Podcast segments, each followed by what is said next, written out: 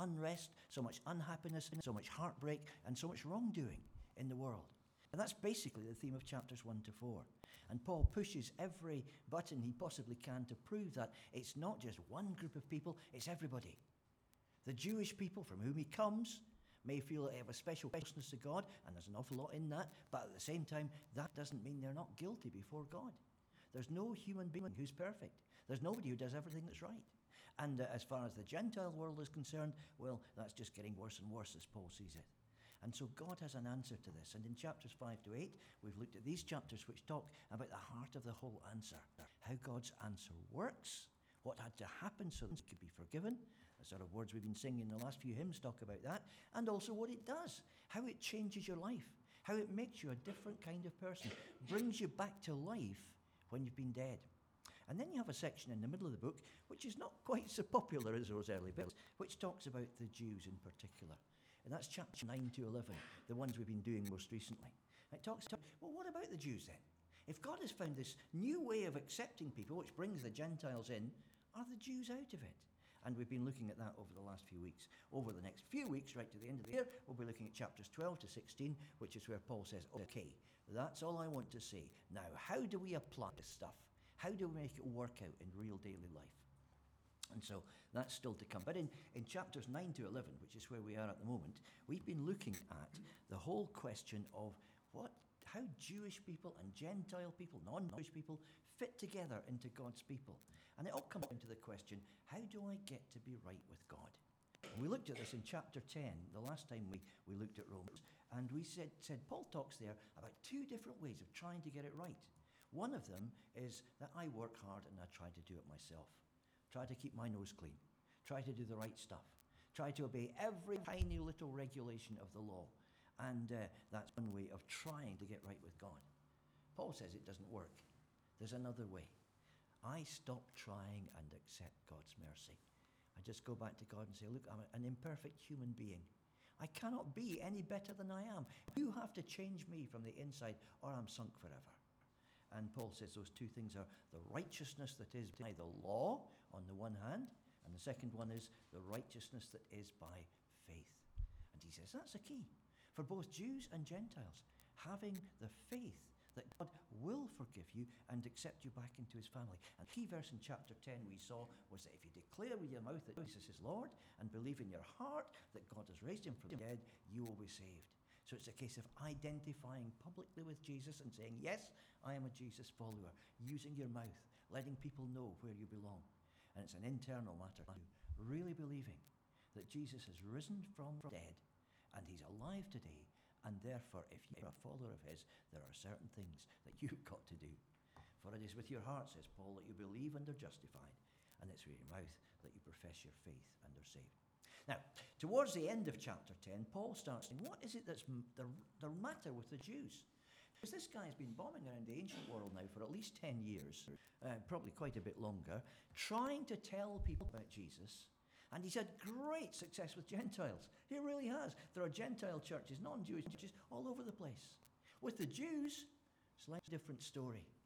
What he'd usually do when he got to a new he was head straight for the Jewish synagogue and he'd preach in there because there, there were people who knew the Old Testament scriptures. They knew what he was talking about. They understood what God had done down through the centuries. And based on that, he'd present Jesus to them. And some people would believe. But in lots of places, eventually, having thought it through, the Jews would start saying, No, no, we don't want this. No, go away. And sometimes they'd make trouble for him. They tried to stone him to death. They got him put in prison. They did all kinds of things. And so Paul says, What's wrong with my people? And in chapter 10, there are three key uh, theories that he comes up. First of all, he says, Well, perhaps it's that they didn't hear. Didn't they hear? Yes, they did. Okay, he says in the next one, Didn't they understand? Yes, they did. And finally, he says, Well, maybe it's that they just don't want to listen. They've pushed it away from themselves deliberately. And he starts talking at the end of the chapter about various barriers, and we looked at them last time, which keep Jewish people from looking at what's really theirs by right. Because they were God's chosen people. It was out of their midst that the solution to the whole world's problems came. And it's theirs. And they won't accept it. So, where does this leave us as we start chapter 11? Let's read some verses. Chapter 11, verse 1. I ask this Did God reject his people? That's the Jews By no means.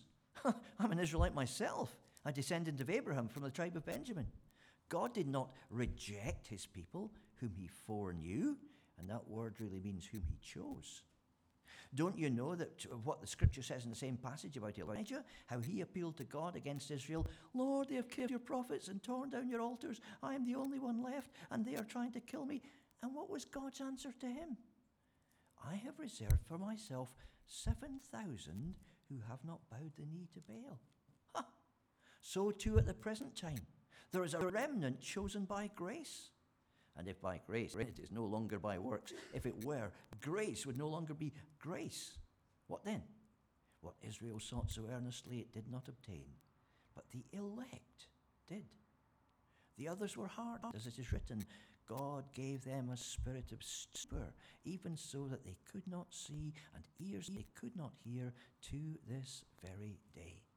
And David says, May their table become a snare and a trap, a stumbling block and a retribution for them. May their eyes be darkened so they cannot see, and their backs bent forever. So, what's Paul saying here? Well, he's in the first part of three things that he wants to say through the chapter. First of all, he says, God does not save everybody who claims to be Jewish or, in fact, is Jewish by birth. But God has got a remnant. And so the first bit of the chapter is about a remnant for God. God keeping some people uh, out of a nation which has rejected him. Second, it talks about riches for the world, and we'll see that further on. It talks about the fact that Israel turning their back, rebelling against God, has meant great riches for the world because all of these Gentiles have been able to come into God's plan. So we need to look at that in the middle section of the chapter. And finally, at the end, he says, Jew and Gentile, we're all going to be coming together because God loves us all. And so it's going to be reconciliation available for everybody. So, verses 1 to 10, we've read already. We'll have a look at that in a moment about being a remnant for God. Then there's 11 to 24, 25 to 36. We'll see these as we go down. Let's look at the first a remnant for God. What we've got to realize is that God sometimes works with small numbers. God loves Israel, every single Jew who ever lived. But not every single Jew who ever lived is accepted by God. Now, that, as we've seen in previous chapters, is not God's will. God wants everybody, everywhere, to come back to Him. But there's a tension between God's limitless authority on the one hand and human ability to choose on the other. Just because God is in charge of the whole process doesn't mean that free will, human will, is ruled out. And if people say no, then God honors that decision. But God, nonetheless, somehow, how the things, God's sovereignty and our free will work together, how that works together, we just don't know. We can't imagine. But somehow God makes it that there is always a small group left. Paul talks about Elijah. The people of Israel in Elijah's day had uh, turned their back on their ancient religion for 40 years, for a whole lifetime in those days. People had gone away from the God of Israel. Sure, the temple was still there, the stories were still told, people still brought up to realize that they were something special, but they'd been worshipping false gods for a long, long time. And Elijah uh, carried out a tremendous miracle. You can read it in 1 Kings 17 to 18, and then lost his nerve. He had a nervous breakdown. And he ran from one end of the country to the other. And okay, if it was a small country, but that was still quite something. When he got to the other end, he went into a cave and sulked. And he'd worked out exactly what he was going to say to God if he had a chance. You read it twice in the Old Testament because he's rehearsing it as he goes.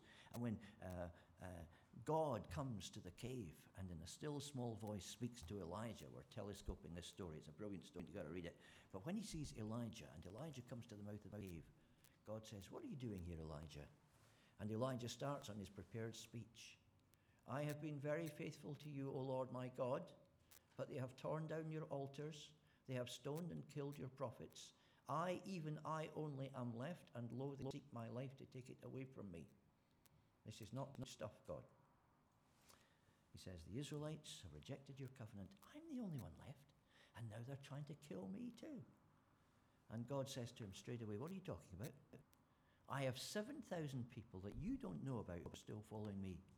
I have reserved 7,000 people in Israel, all those whose knees have not bowed down to Baal. And all Elijah, who thought he knew exactly what was going on, can say is, uh, You have? because he's no idea those people exist.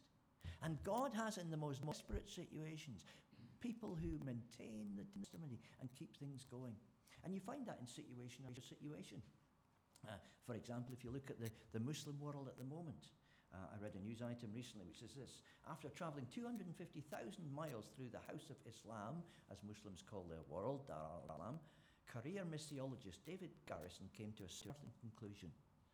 Muslim background believers are leading Muslims to Christ in staggering numbers, but not in the West. They are doing this primarily in Muslim majority nations, almost completely under the radar of everyone. And incredible things are happening because in countries where it would seem that Christianity has completely died out, been thrown out, there are Christians who are quietly working away, and a small remnant is becoming a massive flood. This is a church in Iran. This is the place where, in the world right now, people are becoming Christians at a faster rate than anywhere else. It's unbelievable under all of the situation that they're going through. And you might think, look at this and this. Oh, there's not much going on here. Few old people, headscarves, old men. Yeah. Actually, there aren't many young people in that picture. But look at this guy. He's somebody who is in America now, but has been planting house churches throughout Iran for many years.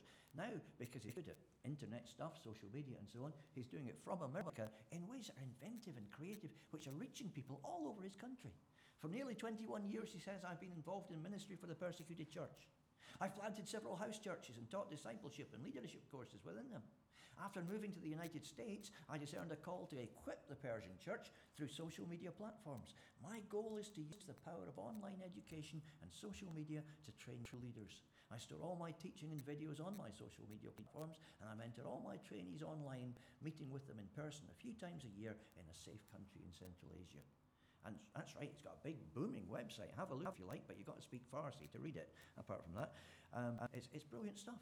Meanwhile, my wife and I host a weekly Christian fellowship on Instagram for Persian speaking people in secret house churches in places like Iran, Afghanistan, and Tajikistan.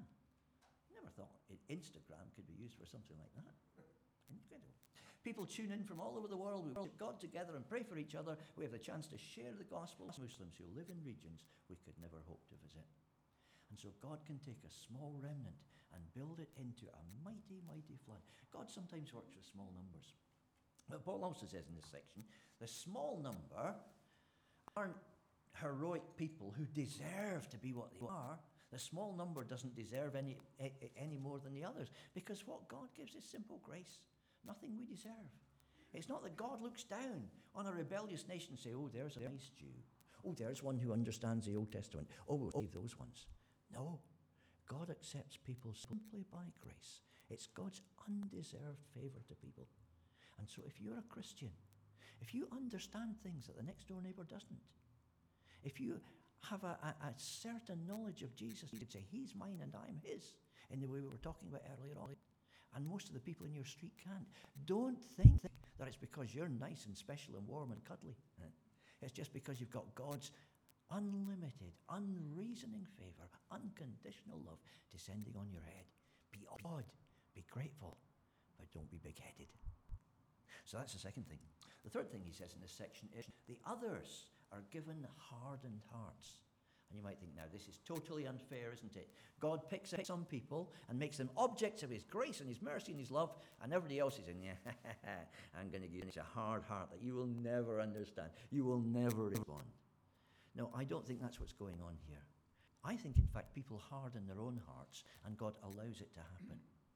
You see, this is just a way of speaking that you find through the Bible. It starts back in the days of Moses in the Old Testament. Where there, you remember Moses goes to, to Pharaoh and says, Let my people go. But the Lord hardened Pharaoh's heart, and he would not listen to Moses and Aaron, just as the Lord had said to Moses. And you might think it works a bit like Moses is saying, Let my people go. And poor old Pharaoh, who sees that this is only fair and just and right and proper, thinks, Oh, I'd love to, but somehow I can't. Uh, what's happening to my heart? I'm becoming a monster. And that's not the way it was, obviously. When it says that God hardened Pharaoh's heart, it means that Pharaoh put his foot down and said, No, I'm not. No way. What God allowed to happen was for Pharaoh to use his own free will to say, No way, you're not getting out of here.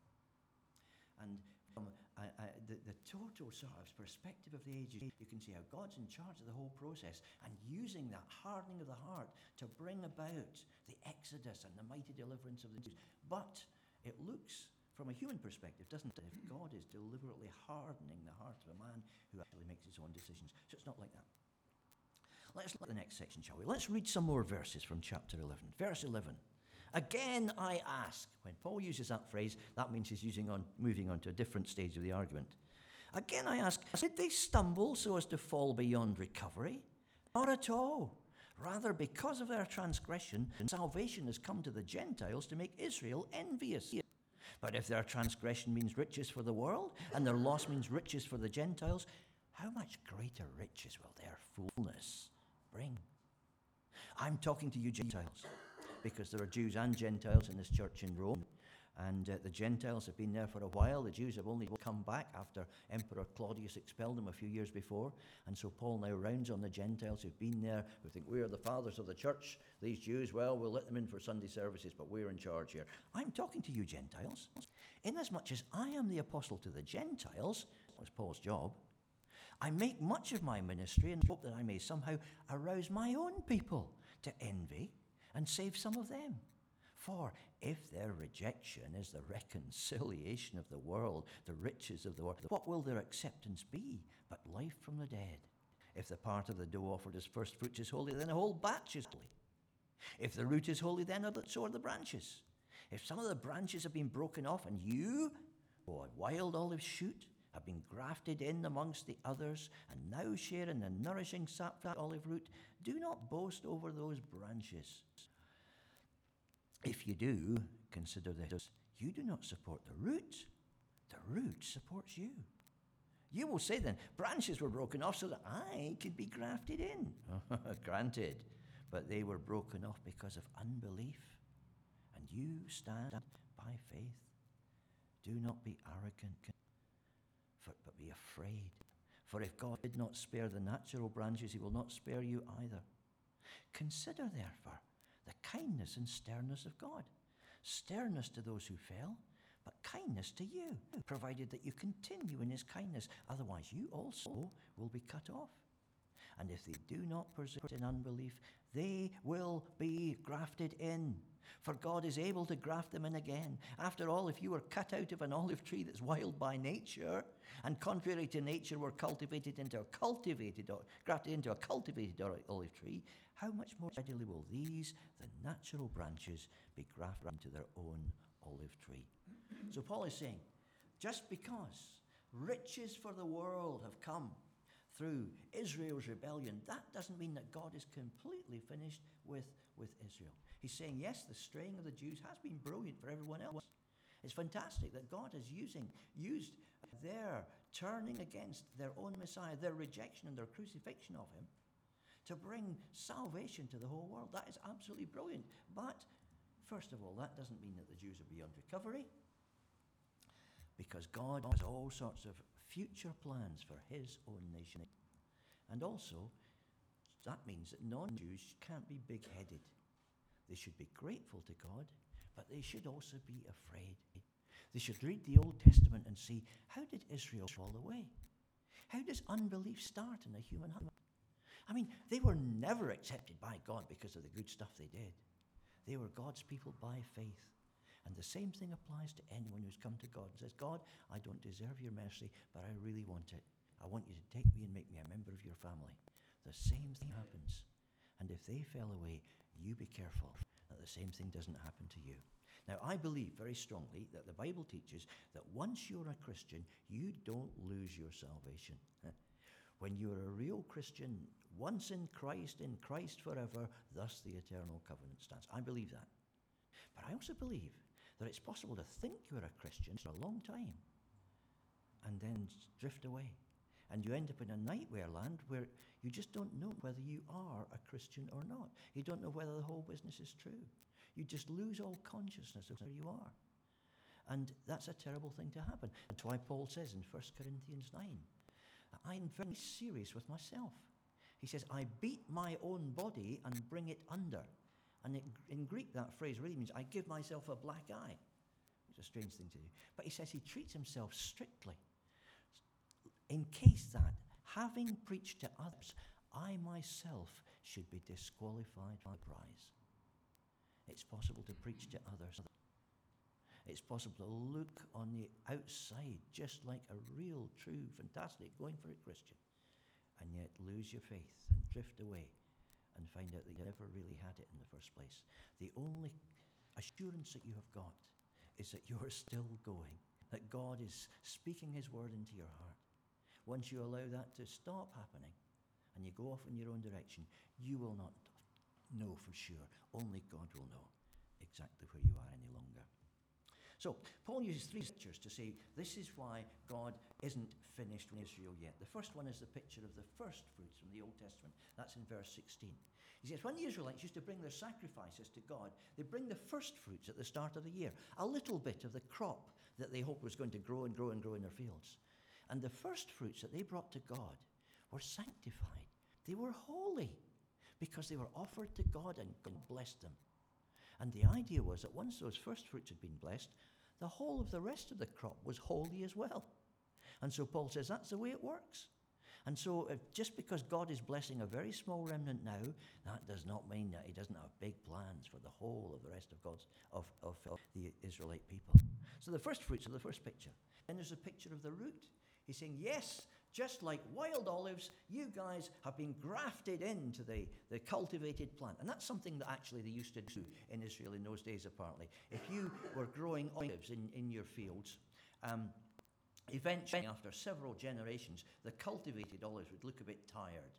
They wouldn't be producing as much fruit, they wouldn't have as much vitality. So you'd go out on the hillside and you'd find some wild olives. And you'd cut off some branches and you'd bring them back and graft them in. And the, the life and the vitality and the sap that was in that wild olive would make the olive say, Oh, yes, let's go again. And suddenly the cultivated olive would take on a new lease of life. Says that's exactly what's happened, isn't it? All of these Gentiles have come into the church. And it's just, just made an amazing new picture of what the people of God is going to look like, what God's final view for the world is going to be when people small and great stand before the throne of God, when the, the people praising God are as many as the, the stars in the sky for multitude, as many as the grains of sand on the seashore. That is the ultimate picture. And that's happened since the Gentiles have been grafted in. But when you go out on the hill and you cut some wild olives and you bring them back to improve your, your crops, what do you do with them? If you leave them on the kitchen table, they just wither and die too. What you've got to do is take them and graft them into the original plant. So that there's one plant. And where is the life coming that nourishes those new branches that have just been grafted in? It comes from the roots. And the root is still the same. And so Paul is saying here God doesn't have two plans, one for the Jews and one for the church. He wants to bring us all together into one great family. That's what God wants to do. And so if you are a wild olive branch that's been grafted in, you belong in the plant, but the original plant is still there. So be grateful for your Jewish heritage. Be grateful for all that God's people have been through through centuries, because that is what you have come into. This is where you have been grafted in to God's eternal plan. And don't think that God is finished with Israel and that you are something new and different. No, you're not. Then uh, verse 24 talks about the natural branches as well, doesn't it? As we saw. If you were cut out of an olive tree that's wild by nature and contrary by nature were grafted into a cultivated olive tree, how much more readily will these natural branches be grafted into the olive tree? You take a wild olive branch, graft it into a cultivated plant, you're taking a bit of a chance. It might take or it might not. A bit like a heart transplant or something like that. It might work, might not. You take something that's from a cultivated olive branch and try to graft it into a cultivated olive tree, and what happens? It's very, very much easier. It's so much simpler. And so the Jews, their traditions, with a religion that they've kept going for so many hundreds of years, a respect for the Tanakh, the Old Testament, that, that, that, that has, has taken them through the centuries. How much easier when God unleashes the floodgates will it be for Jews to come back to Him? It's predicted in the Old Testament, isn't it? Zechariah 12:10 never yet been fulfilled. And I will pour on the house of David and on the inhabitants of Jerusalem the spirit of grace and supplication. Then they will look on me whom they pierced. Yes, they will mourn for him as one mourns for his only son, and grieve for him as one grieves for a firstborn. They're going to turn round and see Jesus as he is, not the source of the Holocaust and pogroms Einsatzgruppen and all of the horrible things that have happened to the Jews down through the centuries, but as the one who brings together everything that is involved in being Jewish and unites the world's families as one people. That's what's going to happen. So, the final section then, 25 to 36, is about reconciliation for everybody. Now, I am not going to add to my reputation for going on too long by reading the verses here, so I'll just advise you to read them uh, when you get a chance. But basically, the picture you get from those verses, and do read them afterwards because they're important verses, are a bit like this. This is how Paul sees the future and the past as happening. First of all, Israel, back in the past, becomes God's chosen people. God chooses them unconditional love and says, You are going to be my vehicle to the ends of the earth to show my glory to a fallen world so that people will start to see what, what it is the possibilities of God and humans coming together. Israel rebels against God. At the same time, after Jesus dies on the cross, non Jews flock into the kingdom. And Paul says, This is where we are right now. The Israelites have, have strayed away in, in, in large numbers and non Jews are flocking into God's kingdom instead. But one of these days, there'll be a day when Israel turns back to God in great numbers. It's coming. We don't know when it's coming, but it's coming. And when that happens, then the final stage will be complete. And both those lights who've turned back to God and the non Jews who are currently flocking into the kingdom will form one great people, and God's mercy will come to all the people of earth. can we see something like that happening in our own day? I don't know. All I know is that since 1948 and the establishment of the State of Israel, all sorts of interesting things have been happening. Do you know that when Israel began as a, a, a, a new nation in, in 1948, there were 23 people in the country who believed in Jesus, who were Jewish. That's all there were. In 1948, 10 million Jewish people who'd survived the Holocaust, 600,000 were living in Israel. Of these, only 23 believed in Yeshua, Jesus, as their Messiah. There were lots of missions and churches of Westerners, expats, people like that, but no messianic congregations, Jewish Christian churches at all. In 1989, Israel's Jewish population had grown to 3.5 million, and now you've got something like 1,200 Messianic believers in 30 congregations scattered around the country. By 1999, 4.8 million Jews were living in Israel. Now you've got 81 Messianic congregations and an estimated 5,000 believer. These Messianic congregations are not necessarily popular in Israel, so this is an unwanted surge, and both uh, secular and, uh, and Jewish media are talking about this in Israel today as something that's unusual and unexpected. In 2017, 300 congregations. It's become increasingly difficult to accurately identify the number of Jewish Christian believers in Israel, but a conservative estimate is something like 30,000. And around the world, we believe there are something like 350,000 Jews who are in messianic congregations and accept that Jesus is the Savior. You might say 350,000, that is not much against 7 billion population on earth, but it's a start things are happening. And these people who look incredibly Jewish are actually Jews who are messianic believers. You might say, well, not many girls your picture, and that's absolutely true. I'll have a look at this one.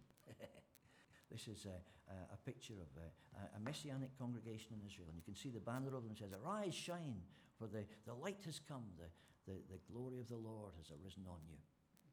And uh, uh, one young Jew uh, who's become a Christian, says this My generation has a passion for Jewish life and for the most part has worked through the identity crisis of being Jewish and believing in Jesus. We are comfortable being authentic to ourselves, which means being devout Jews and devout Yeshua followers. This generation gives great hope, and I firmly believe has great promise. And when you look at other countries, you see the same sort of thing happening. Look at Ukraine which for much of the 20th century had the largest population of Jewish people outside Israel. And obviously, through the, the, German, uh, the, the, Nazi years and uh, the early, early communism, that population suffered horribly. And you just need to go to Babi Yar on the outskirts of Ukraine, where they were gunned down and left in, in massive numbers, to see how violently the message was delivered to Ukraine's Jews that we Westerners in our own religion and we don't want you. Even in Ukraine today, there are large Ukrainian Messianic congregations, and Ukrainian Jews are finding reality in Jesus in just the same way, despite the fact that they've been treated by supposed followers of Jesus for much of the 20th century. So this is what Paul is looking forward to, it seems to me, in chapter 11. Some of these, one of these days, there is going to be a great ingathering of God's people. And that will be a sign that Jesus is on his way. Because when Jew and Gentile together come together around the Messiah God has sent, God's purpose will be fulfilled. And so Paul ends, and I will end too, with a little poem at the end of chapter 11 which sums up all of the teaching that's gone on in these 11 chapters and sort of says, by the way, this is the end of the teaching and this is what it all means. Oh, the depth of the riches and knowledge of God, wisdom and knowledge of God. How unsearchable his judgments. Well, let's not read it. Let's just look at three things that this poem actually says. First of all, it says, You're in the hands of someone who knows more than you do. Paul looks at Paul, God's wisdom, God's knowledge, God's ability to bring things together. Things. However could he have done it apart from this? This is the only way God could ever bring sinful humanity, Jew and Gentile, back to himself, knock down the middle, middle wall of partition between them, to make of them one new people. This is incredible wisdom. And your life is in the hands of somebody who knows better than you. We can be like Elijah in his cave, can't we? Lord, I'm sulking because it's all been wiped out. If you haven't noticed, Israel's fallen towards God. And then God says, No, Elijah, 7,000 people that you've never met. I have resources that you don't know. We get to positions in our life, don't we, where we think it's impossible. It's a blank wall ahead of me.